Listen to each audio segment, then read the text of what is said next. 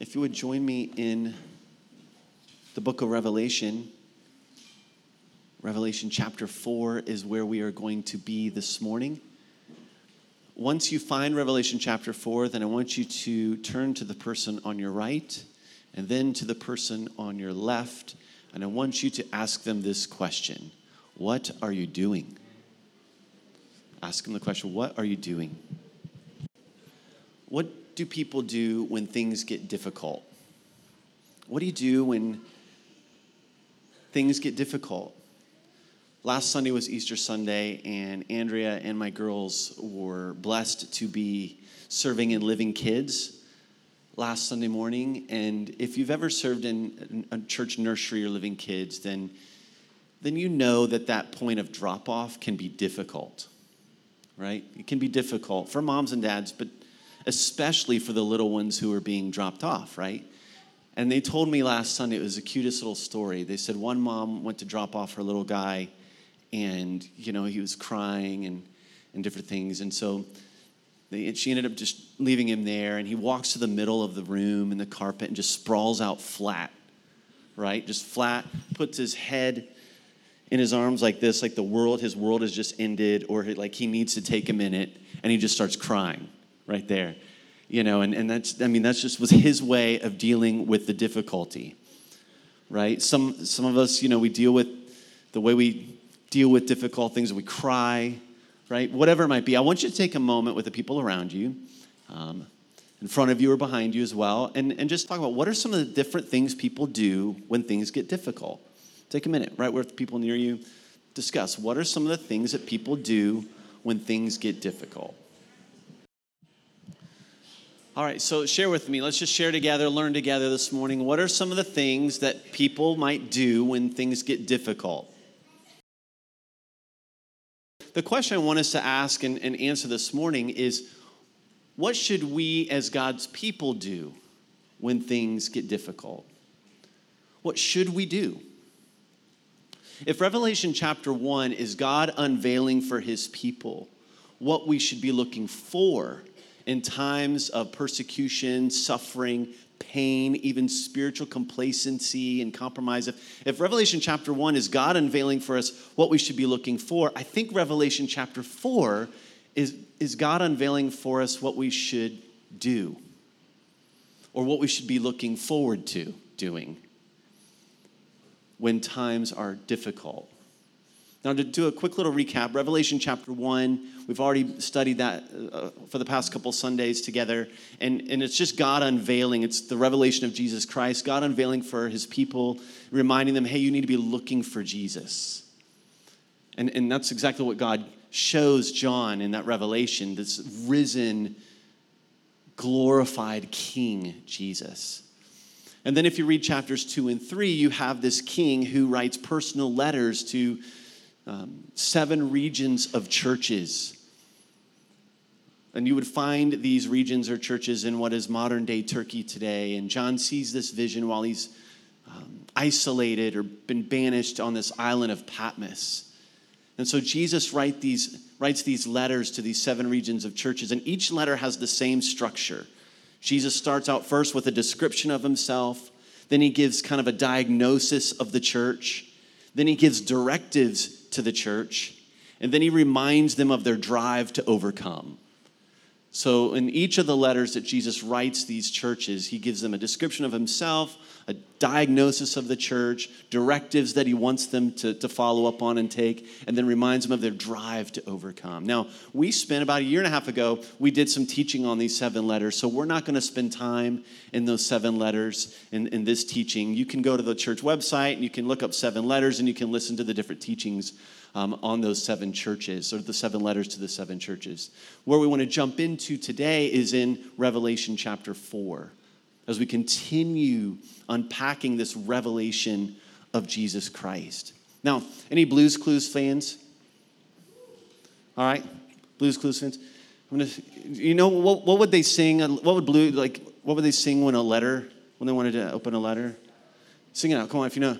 We just got a we just got a letter. We just got a letter. I wonder who it's from, right? So, Revelation chapter 4, I think where it comes in, where it's placed in the book of Revelation is really, really important. Because as I said, Jesus writes these letters to these churches, and in these letters, he affirms the church, but he has some pretty strong, harsh rebuke for the church as well. And, and so I want you to imagine that your house church pastor, Pastor Jeremy, Pastor Kyle, Pastor Jason, Pastor A, myself, let's say that they send out a little message and say, hey, Jesus has written our house church a letter. And this Friday or this Tuesday or this Sunday morning, we're going to read this letter, what Jesus has to say to our house church and everyone shows up for the first time in the history of your house church, right? And so they come and, and you're sitting around and you're like, we just got a letter we just got a lit, right? And you're kind of excited. To, what does Jesus have to say to our house church? And so Pastor Jeremy or Kyle, or whatever, they, they you know, open up the letter and they start reading. And as you begin to hear what Jesus has to say to you, the church, you're like, oh, those are, that was some nice things. Until he says, y'all are spiritually dead. And you're actually so messed up spiritually and you look so much like the culture that I throw up in my mouth right? Or you're just like completely complacent. And I mean, after a while, you'd be like, oh, uh, thank you, Jesus, right? And you'd kind of be like, how, how would you be feeling like after you read this letter? I don't know about you, but I'd be feeling like I'm sick to my stomach. Right? And this is not just a letter from your house church pastor, this is a letter from King Jesus. Right? And, and we know that here's John been uh, banished to this island, and now we know that the church is kind of just a spiritual mess when all this is going on. And so, you know, if you've ever, if someone comes up to you and they compliment you, but in the same breath, they kind of rebuke you, what do you tend to remember? If you're like me, all I remember is the negative. That's all I, all, all I will remember is the negative. So you can imagine kind of how God's people are feeling after reading these letters. They're like, ooh, okay. And maybe they're wondering okay, so this Jesus that we're supposed to follow just ripped us apart. I mean, he just kind of, so you can kind of maybe feel what they're feeling and like, I don't know, quit. Someone said, maybe we should just quit following this Jesus guy. And so, all kinds of emotions and feelings I think the church is having as they come away from reading these letters from Jesus. And I think God knows that at this point, his people might be struggling again. And so, what does he do? He gives them chapter four. What's in chapter four? The throne room of the heavenly palace. The throne room of the heavenly palace. And so imagine what you're feeling in this moment. And what does God do? He says, let's, let's look at heaven again. Let, let, me, let me show you the throne room of heaven. And so in chapter one, right, we, we see that God unveils for his people what they should be looking for in those moments of difficulty and struggle and persecution and complacency. I think here in chapter four, he unveils for us what we should be doing. And in fact, even more so, what we have to look forward to. And so let's unpack Revelation chapter 4 together. John says in verse 1 After this I looked, and behold, a door standing open in heaven. And the first voice, that voice that he heard back in chapter 1, in that vision, he says, Which I had heard speaking to me like a trumpet, said, Come up here and I will show you what must take place after this. So, again, we kind of want to use our imaginations here and imagine that the book of Revelation is this drama. The curtain now has been opened. God's pulled open the curtain. And in chapter one, God unveils Jesus, the risen, exalted King. Get your eyes on Jesus. And then here in chapter four, that same voice is speaking to John and it says, Come up, come up here. Come and see. Uh, one of Jesus' favorite things to say to people come up here, come, come and see. And so there's this door and it's standing open. And so John just gets to walk in and he, and what's he see? It tells us, right? He sees this throne in verse 2.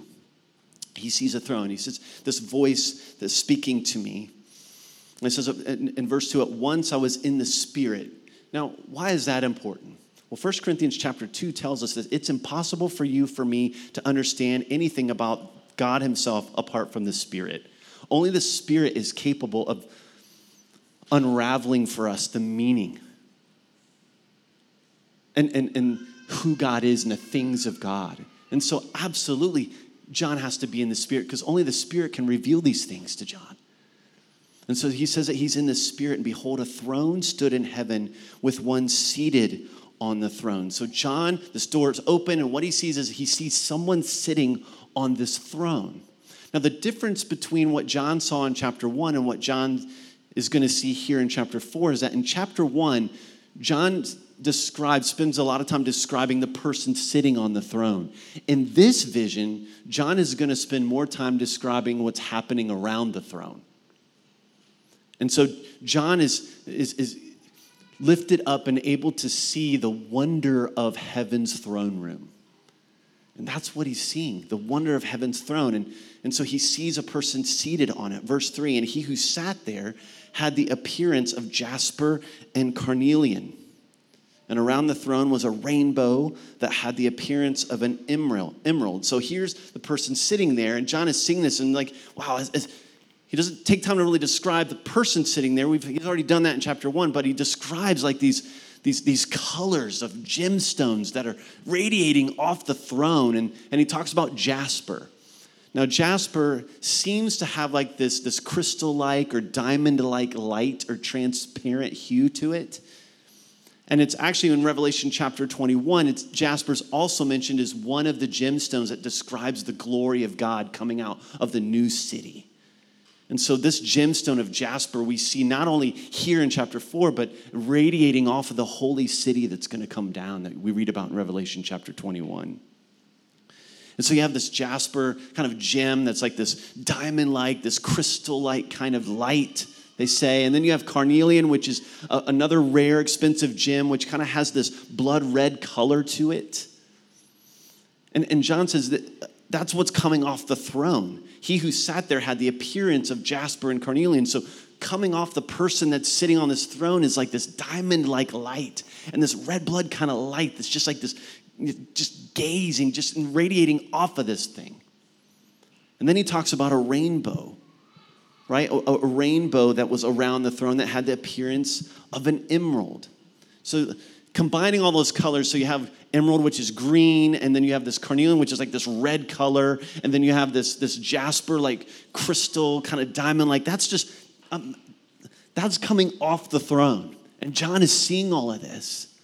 So there's this brilliant color that's just, just he's mesmerized by it. And then he talks about a rainbow. Now, if you read this and you see this rainbow, where might your mind go to? Help me. Where? After the flood, right? Absolutely. Your mind would, I think, immediately go to another rainbow mentioned in, in, in the history of God's people back in Genesis 9. But even prior to going all the way back there, the prophet Ezekiel also had a very similar vision to what John sees here. Remember how we talked about the Old Testament is really going to help us understand this New Testament book? This is an example of it. So I want to take you back to the prophet Ezekiel. Go to Ezekiel chapter 1. Because Ezekiel sees a very similar vision to what John is seeing here in Revelation chapter 4. Ezekiel chapter 1. And we'll begin in verse 26 says, And above the expanse over their heads there was the likeness of a throne, in appearance like sapphire, and seated above the likeness of a throne was a likeness with a human appearance. Ezekiel chapter 1, now beginning verse 27. And upward from what had the appearance of his waist, I saw, as it were, gleaming metal, like the appearance of fire enclosed all around. And downward from what had the appearance of his waist, I saw, as it were, the appearance of fire, and there was brightness around him, like the appearance of the bow that is in the cloud on the day of rain. So was the appearance of the brightness all around. And then Ezekiel's going to help us understand what not only he is seeing, but what John is seeing in Revelation 4. Such was the appearance of the likeness of what? The glory of the Lord. And when I saw it, I fell on my face, and I heard the voice of one speaking. So in verse 28, Ezekiel tells us exactly not only what he's seeing, but what John is experiencing. He's experiencing the radiant glory of God Himself. Right? It's like he gets this privilege of like seeing, like walking into not, not a replica of the throne room, but the actual throne room. As a kid, you ever like, maybe your kids read you know books about planes or, or, fire trucks and they see these in pictures and then maybe you take them to the air force museum in dayton and they actually get to walk into the plane and maybe walk into the cockpit. You're like what? Um, they're mesmerized right? They're, it's crazy. Like this is no longer just like something i read about in a book. I'm actually experiencing this this real plane or, or, or a fire truck. I get to sit in there and, and I think it's something similar, like this wonder that John is experiencing. He's not seeing a replica of the heavenly palace and the throne room in the heavenly palace, he's seeing it for real. And I think the rainbow then would remind us again of God's judgment from the flood, but also God's covenant with his people at the flood. What was the promise? Was his promise that he will never judge the world again? No, the promise was, was this I will never judge the world again with a flood, with water. And so I think when John sees this rainbow, he's reminded of that covenant promise that God made with his people that I will never, I'm, I'm going to judge again. And how do we know that? Because the chapters 6 through 19 is John seeing God's judgment. And I love that he sees this rainbow here because I think in his mind he's being reminded of God's covenant love for his people and God's promise to himself and to his people. That God's justice is driven by his promises. That God's justice is controlled by his word, by his covenant love for his people. Because God is going to judge the world again. But the next time, 2 Peter chapter 3 tells us it will be by fire. And so I love that God reminds us that, yes, I'm going to judge again the, the world and its rebellion and its rejection of me. But I'm going to keep my promise in doing so. That my justice, even my justice, is controlled by my nature and by my promises and by my character. And then we go on, if you skip verse 4 of Revelation chapter 4 and look at verse 5. He sees this from the throne came flashes of lightning and rumblings and peals of thunder, and before the throne were burning seven torches of fire, which are the seven spirits of God. Can you remember a time in God in the history of God's people where they saw something similar to this? Can you think of Mount Sinai? When God has just rescued his people from Egypt from 400 years of slavery, and God says, Listen, I want to meet with my people. I'm going to show up on this mountain. And if you read Exodus chapter 19, you see the very same things happening there that we see John seeing thunder, lightning, fire. That's what happens when the presence of God is near. And so I think when you take what Ezekiel sees and he sees these, these images of, of jewels and this rainbow, and then you talk about the, the covenant the, of, of the flood and, and all of that, I think what, what we're seeing here is that there's not to be any doubt where John is, that he is in the presence of God himself, that he is in the heavenly palace, in the throne room. And I was thinking about that this week, and I was like, guys, this is your future. John is seeing your future if you know Jesus. He's seeing what you're one day going to get to see. I think that's amazing that what we just read in this description, you too one day will get to see that and experience the wonder of the throne room. And it's almost as if I wonder if God's like to the churches then and to us today, He's like, listen, your anticipated future should impact how you live now. It should show you that Jesus is worth following, even when, he's, when it's difficult. Like, anybody taking a vacation this summer? Right? You're taking vacation or even some kind of trip. You take a trip, let's say to the beach or maybe camping or a cruise or whatever it might be, and you know it's coming. What do you typically do before you actually go on the trip? If you're going to the beach a couple months out, you stop eating as many sweets as maybe you're trying to get that beach bod ready, right? Or you go, you know, online shopping for a new bathing suit, that kind of stuff, right? Like you're anticipating this future that's coming, and so it's impacting how you're living in the present. Or you're going camping right? And you're like, you know, couple months out, you're like trying to gather your supplies together. You clean off the tent, you wash it from the stink of sweat from last summer, you know, all that stuff. Or you're going on a cruise and you're like planning your excursions and all these things you're going to get to do, right? The impact of your, or the anticipation of your future should impact, and it does impact how you live now. And I think that's part of the reason for why God is unveiling to John and to the church their anticipated future of what they're going to be doing. Because when you get a vision of what you're going to be doing and who you're going to be doing it for and who you're you're going to get to see, it should change how you live now. The anticipated future of seeing what John sees should impact the choices you make as a follower of Jesus. So, in the middle of their mess and their uncertainty and their persecution, God unveils for John and for us the wonder of heaven's throne. And then John gets to see the worshipers around the throne. Look at verse 4. Verse 4 Around the throne were 24 thrones, and seated on the thrones were 24 elders, clothed in white garments with golden crowns on their heads. So, around this throne, imagine like 24 other thrones. And there's a group of people called the elders who are sitting on those thrones. Well, who are those elders? I don't think they're angels. I don't think those elders are angels, and here's why. Because it says they're wearing what? White garments, and, and they have crowns on their heads. And we never see angels wearing crowns. But we do see followers of Jesus wearing crowns. In James chapter 1, verse 12, we're told that he who endures the trial will receive the crown of life. The Apostle Paul in 2 Timothy chapter 4, I believe, he says, I fought the good fight, I finished the race, and laid out for me is the crown of righteousness, not just for me, but everyone who looks forward to the appearing of Jesus. So we don't see angels ever wearing crowns, but we do see God's people wearing crowns. And I think these are literal crowns because later we're going to see in Revelation chapter 4, these same elders lay these crowns at the feet of the person on the throne. And so I don't think they're angels because of the crowns that they're wearing. I, I also don't think they're angels because each one of them has a throne. And we never read of angels reigning with the king, but we do read of Christians, followers of Jesus, reigning with the king.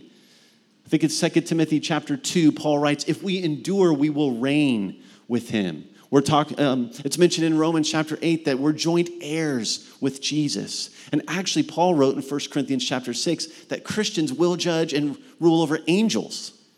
1 Corinthians chapter 6. So again, I don't think that the 24 elders are angels because they're wearing the crowns, they each have a throne, but especially because of what they sing in Revelation chapter 5. And look at this Revelation chapter 5, verse 9. I'm talking about the 24 elders who are falling down before the Lamb, verse 8. And in verse 9 of Revelation chapter 5, it says, And they sang a new song, saying, Worthy are you, which we sang about, worthy are you to take the scroll and open its seals. For you were slain, and by your blood you ransomed people for God from every tribe and language and people and nation. And you made them a kingdom and priests to our God, and they shall reign on the earth. Now, when it says, For you were slain, and by your blood you ransomed people, literally, that should read us. You ransomed us. That's the tense that, that, that is written in. So here's the elders talk about them, themselves saying, We were ransomed. We needed forgiveness. We've received the justification for our sins through the blood of Jesus Christ. So I think when you take the crowns, when you take the thrones, and you take what they're saying and shouting and, and singing there in Revelation chapter 5, I think these 24 elders are intended to represent God's people. Followers of Jesus. And so here's John ushered into the wonder of the throne room of heaven's palace, and now he sees the worshipers around the throne. And who's worshiping around the throne? God's people are worshiping around the throne. But that's not all he sees. Verse 6 and before the throne there was, it were, a sea of glass like crystal, and around the throne, on each side of the throne, are four living creatures, full of eyes in front and behind. The first living creature like a lion, the second living creature like an ox, the third living creature with the face of a man, and the fourth living creature like an eagle in flight. Can you imagine? Just use your imagination for a moment. And you're like ushered into this and you're seeing this. Can you imagine seeing those creatures? Crazy. It'd be insane. And so John is seeing these 24 elders around the throne, and then he sees these like four bizarre looking creatures. What are they? What are these four living creatures? Well, the Old Testament is going to help us understand this New Testament book. Go to Ezekiel chapter 10 because Ezekiel sees something very similar when it comes to these living creatures. Ezekiel chapter 10. We won't take time to look at chapter 1 of Ezekiel, but Ezekiel sees something almost identical to those four living creatures John sees. But in Ezekiel chapter 10, he describes and I think tells us what they are. Ezekiel chapter 10, verse 20. He says, These were the living creatures that I saw underneath the God of Israel by the Chebar Canal, and I knew that they were what? Cherubim. Each had four faces and each four wings, and underneath their wings the likeness of human hands. And as for the likeness of their faces, they were the same faces whose appearance I had seen, which he talks about in chapter one. Each one of them went straight forward. So Ezekiel describes these four living creatures as cherubim, and cherubim are, are angel like creatures. Now, when God told Moses to make the tabernacle and the temple, and he told him to make the Ark of the Covenant, what beings did he tell them to create on top of the Ark of the Covenant? And their wings are like this above. You know what they are? They're, they're cherubim. What beings did God instruct those who were making the veil or the curtains of the temple? What, what beings did he tell them? I want you to like stitch in the images of these beings. What were they? They were cherubim, Exodus 25 and 26. And so, everything that we read about in the Old Testament, that people were walking into the temple and seeing the cherubim and all the, the, these, these images, they're meant to point you to look upward. That's happening for real in the heavenly palace. Like now, people. Like now. What, what we're seeing is going on now in heaven's throne, in the room, in the throne room. And so I, I think what, he, what, what John is seeing is not some copy of heaven's throne room. He's in the real place, seeing the real thing. And even, even Hebrews chapter 8, 5 tells us that the temple, they were just copies of the heavenly things. Right? I mean, have you ever been to Grand Canyon? I remember my first time going to the Grand Canyon. I was in college, and up to that point, I'd heard stories about the Grand Canyon, seen picture the, uh, pictures of the Grand Canyon. But that moment when we walked out, and you're standing on the edge of that, and you're just seeing the vastness, there's nothing that can describe the Grand Canyon. No picture could ever do it justice. And that's what's happening here. John is not seeing a picture.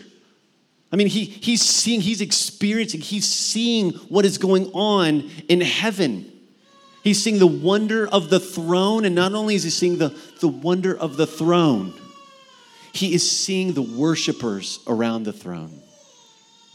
Worship around the throne. And so each of these creatures, they have faces, right? What are the faces? Lion, ox, human, and eagle, right? What do those mean? I have no idea. I don't. And a lot of people have no idea. There's a lot of different theories on what those four creatures maybe represent. Some think they represent how Jesus is described in the four Gospels. Like Matthew talks about Jesus as the king, so you have this lion. Mark talks about Jesus as the humble servant, that's why you have the ox. Uh, Luke talks about him being the Son of Man, so you have the man. And John, he's talked about the Son of God coming from heaven, so like an eagle flying in the sky. I don't know. It's a nice theory. I don't know. I don't, I don't know what those four, what the faces represent, but I do know where they are. And I do know what they're doing. We don't, we're never told what these, what these four creatures mean. And I'm okay with that. God never tells us, and we need to be okay with that. We need to be careful to assign meaning to something that God never assigns meaning to. And if you tell, it doesn't tell us exactly what these four faces mean, I'm okay with not knowing. If God wanted me to know, He would tell me. He would tell us in His Word. But He doesn't. But what we do see are these creatures around the throne. And, and I want to say something here. I think all this can be incredibly fascinating, right? And what we're seeing, what John is seeing around the throne. But we need to be careful not to get too caught up in all the beauty and miss what they're doing.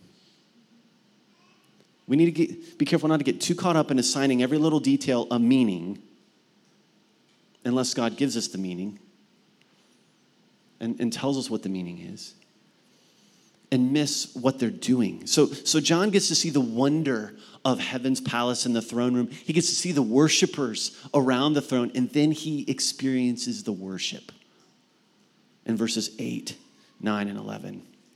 And the four living creatures, verse 8, each of them with six wings, are full of eyes all around and within, and day and night they never cease to say, Holy, holy, holy is the Lord God Almighty, and who was and is to come. What's the focus of their worship? Is it what God has done? It's who He is. The focus of their worship is on the character and nature of who God is. And I think that's really important. I was listening to a podcast this week called Knowing Faith, which I highly encourage. Knowing Faith, and they were interviewing um, Jackie Hill Perry. Some of you may recognize that name. Jackie Hill Perry is a hip hop artist, poet, Bible teacher, um, conference speaker, author, and she's written a new book called Holier Than Thou. And they were interviewing Jackie Hill Perry, and they said, What led you to write this book, Holier Than Thou, when there's so many books on the holiness of God?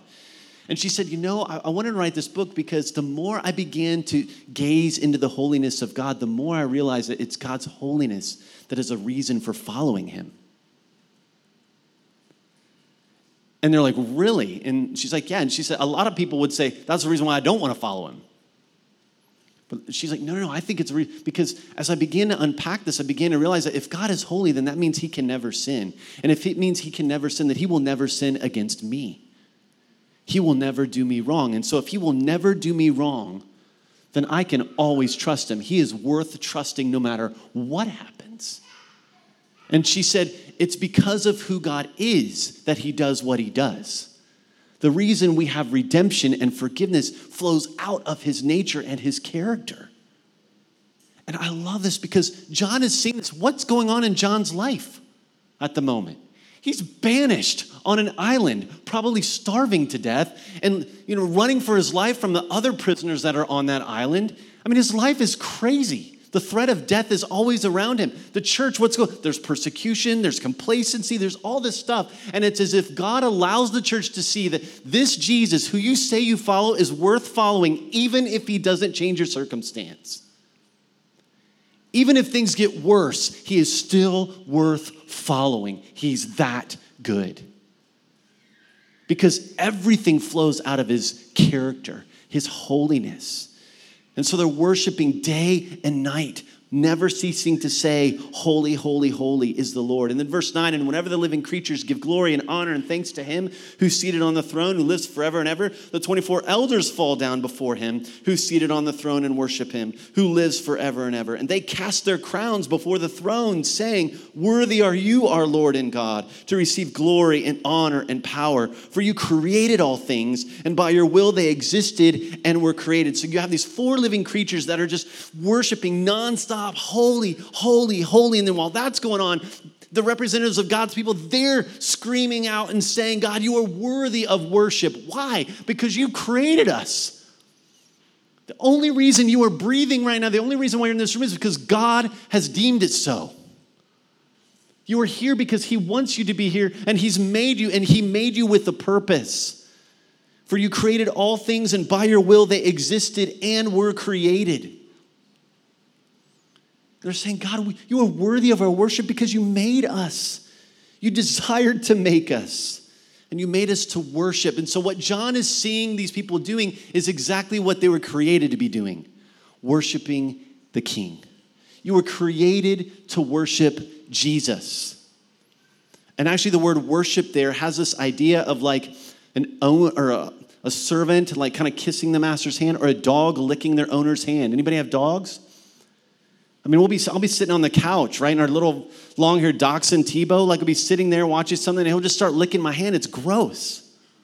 Like, some of our family, family members are totally cool with it. I'm not. I just think it's gross. And I'm just like, whatever. But you know why dogs do that? They say it's a sign of affection, attachment, and even submission and surrender. And so when it says these, these 24 elders are worshiping, they are attaching themselves to the king, they've given their affection to the king, and they are committed to living lives of surrender to this king because of who the king is. Listen, you are living out your created purpose most when you are worshiping Jesus in a life of surrendered obedience to Him. Listen, there's a lot of talk right now about the best version of yourself. Listen, any best version of yourself that doesn't end with you worshiping at the feet of Jesus is a lie. And it will not satisfy because you were created to worship Jesus. That is the best version of you. That is the best version of your neighbor. That is the best version of your friends. That is the best version of your coworkers, of your kids, of your family members. The best version that you want for them is that broken person because of their sin to be repentant of their sin and to come into a living relationship with Jesus and to fall at his feet, recognizing who he is and live a life of worship to. That is the best version of you, the friends, your house church. That's the best version. And anything other than that is a lie. You were made to worship Jesus, made to worship Him. And so in chapter one, God unveils how, in a time of uncertainty, persecution, what you should be looking for. In chapter four, He tells you what you should be doing in those times worship. You worship Jesus. so, what are you doing? Ask the band to come. What are you doing? What do you do when your relationship with God grows cold and stale? Worship Jesus. Does he have your affection? Does Jesus have your surrender? What do you do when you experience relationship heartache? You worship Jesus. What do you do when you experience persecution? You worship Jesus. What do you do when you're struggling to believe God and His Word? You worship Jesus. What do you do when you feel isolated, abandoned, alone? You look to heaven and you worship Jesus. What do you do when you're not sure what to do next? Worship Jesus. What do you when you long for God to bring justice to a situation, what should you do? Worship Jesus. When you're playing around with sin and you want to stop, what do you do? You worship Jesus. When your feelings are hurt by something God says in His Word, what do you do? You worship Jesus. When you need hope, endurance, and strength to stay faithful to Jesus, what do you do? You worship Him. When you feel uncertain about your future, your job, your kids, your marriage, what do you do? You worship Jesus. Your anticipated future impacts how you live now. You worship Jesus you need to lovingly confront a brother or sister in Christ about sinful choices they've been making, you look to heaven and you worship Jesus. And then what should they do? Worship Jesus. What do you do when God doesn't seem to give you answers? You worship Him. What do you do when things get worse? You worship Jesus. He's worthy. Worthy. And so, what's it look like to worship Jesus in times of struggle and difficulty? What's it look like to do this? I, I want to just take a moment with the people around you and just take a moment and answer and discuss that question, okay? What do you, what's it look like to worship Jesus in times of uncertainty, struggle, suffering, persecution, spiritual complacency? Do that now. I'm going to ask us to do something that's really impossible right now, okay? And it's to try to get your mind and your wonder to heaven's palace and imagine what you have to look forward to. There will be a day when you, along with those living creatures and the elders, and we will be around that throne that John sees. And so, this is an opportunity for us to join in the worship that is already happening in heaven. And so this week, when you're wondering, what do I do? What God's people do when things get difficult is we worship Jesus.